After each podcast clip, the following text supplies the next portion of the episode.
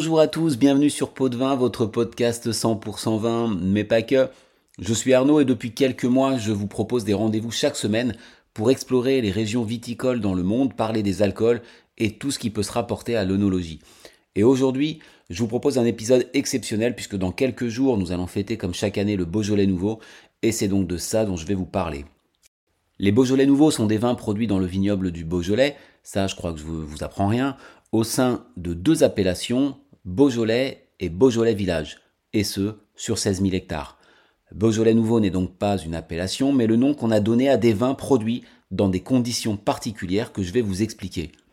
Avant, je vous rappelle juste qu'il existe trois niveaux d'appellation dans le Beaujolais, Beaujolais, Beaujolais Village, d'où viennent donc les Beaujolais Nouveaux, auxquels s'ajoutent 10 crus dont vous avez certainement entendu parler comme Moulin à Vent, Brouilly, Chiroube, Julienas, etc., ce qui fait au total 12 appellations dans le vignoble du Beaujolais.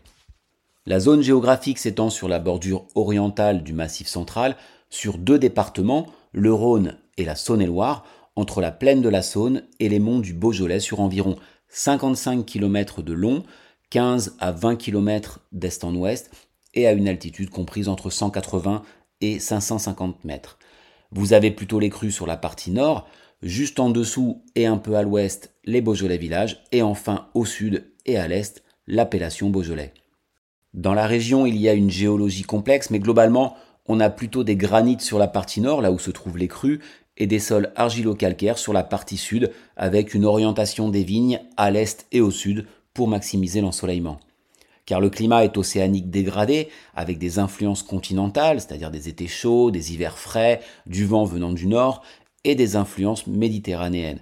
La région bénéficie aussi de l'effet modérateur de la Saône et de la protection naturelle apportée par les monts du Beaujolais qui l'abritent des vents et des perturbations venant de l'ouest.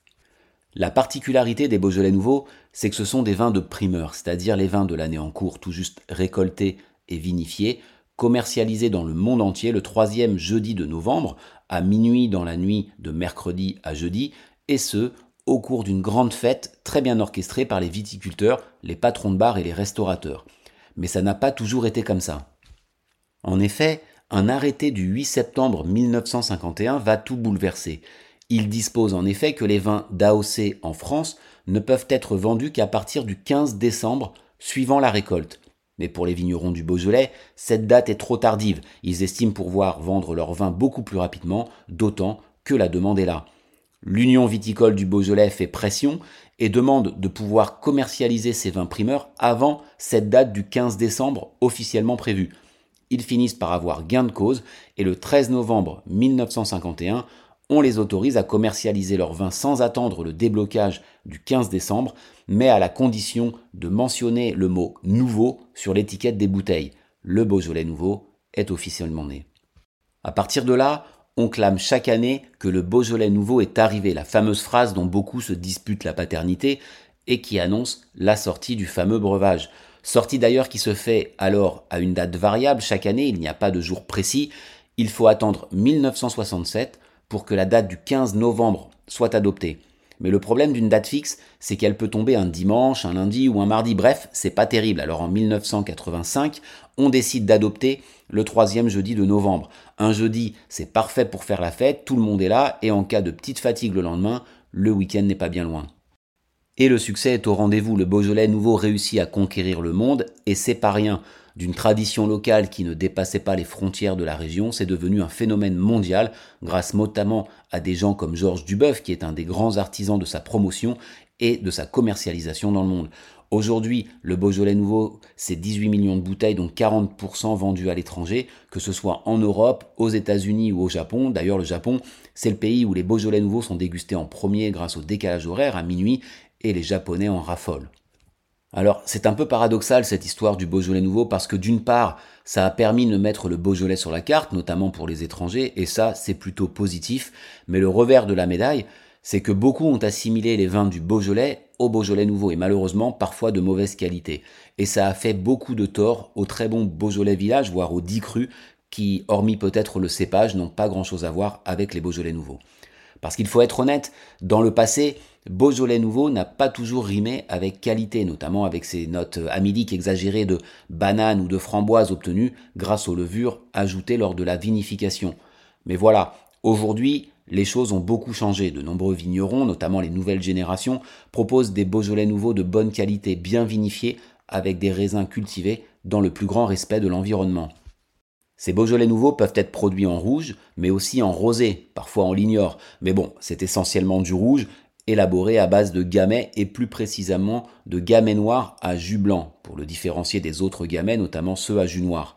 Car le gamay, c'est la star de la région. Deux tiers des gamay dans le monde proviennent du Beaujolais. C'est un cépage précoce qui débourre tôt, le débourrement c'est quand sortent les bourgeons au printemps, et qui est généreux. Donc pour faire un vin de qualité, il faut être super vigilant, le planter sur des sols pauvres, avoir une densité de plantation élevée pour que les pieds de vigne soient en concurrence les uns avec les autres et soient obligés de se démener pour trouver l'eau et les nutriments dont ils ont besoin. Il faut aussi bien tailler, il faut donc s'adapter pour ne pas le laisser produire à tort et à travers.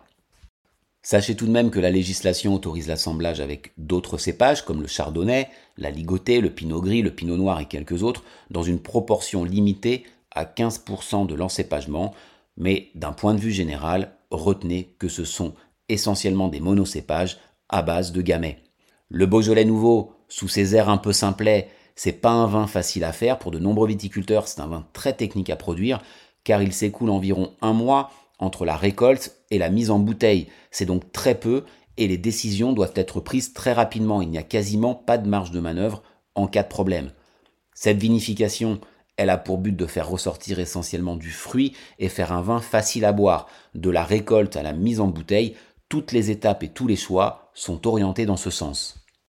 À la base, il faut bien sûr une belle matière première et si la qualité des Beaujolais nouveaux s'améliore, c'est aussi parce que les vignerons rentrent de beaux raisins, cultivés en respectant l'environnement comme on l'a déjà dit. Ils peuvent être vinifiés de manière traditionnelle, comme tous les rouges tranquilles, ou faire l'objet d'une vinification par macération carbonique et plus largement d'une vinification dite beaujolaise, c'est-à-dire semi-carbonique. Alors qu'est-ce que c'est exactement? Déjà, ça part de vendange manuelle obligatoirement, car les grappes doivent être entières et dans un état le plus nickel possible.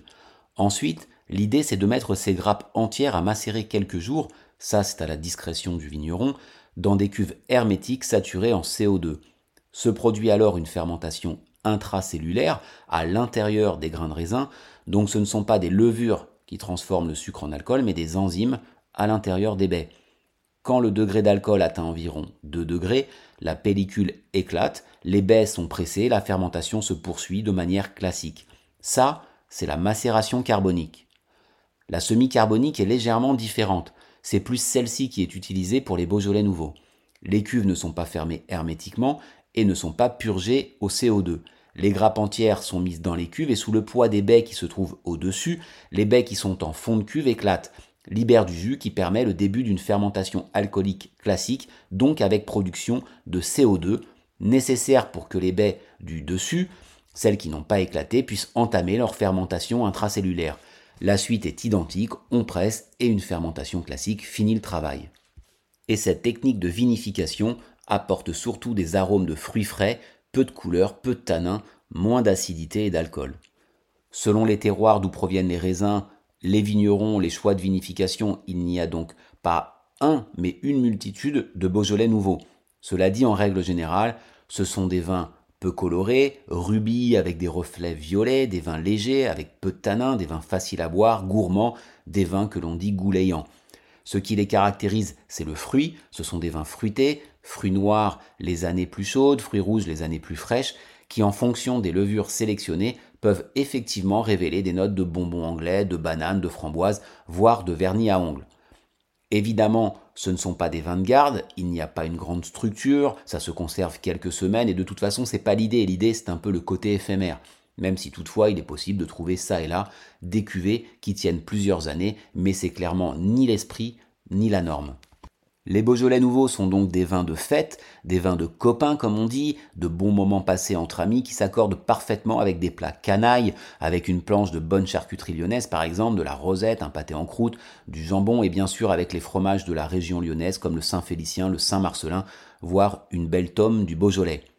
Alors si vous n'en trouvez pas, c'est que vous vivez sur une île déserte parce qu'à partir de sa sortie, vous en voyez partout, même à l'étranger. Ce ne sont pas des vins très chers, c'est entre 5 et 15 euros la bouteille. Donc ça peut vous permettre, pourquoi pas, d'en essayer plusieurs et constater, comme je vous l'ai dit, qu'il n'y a pas un Beaujolais nouveau, mais bien des Beaujolais nouveaux. Et je compte sur vous avec modération.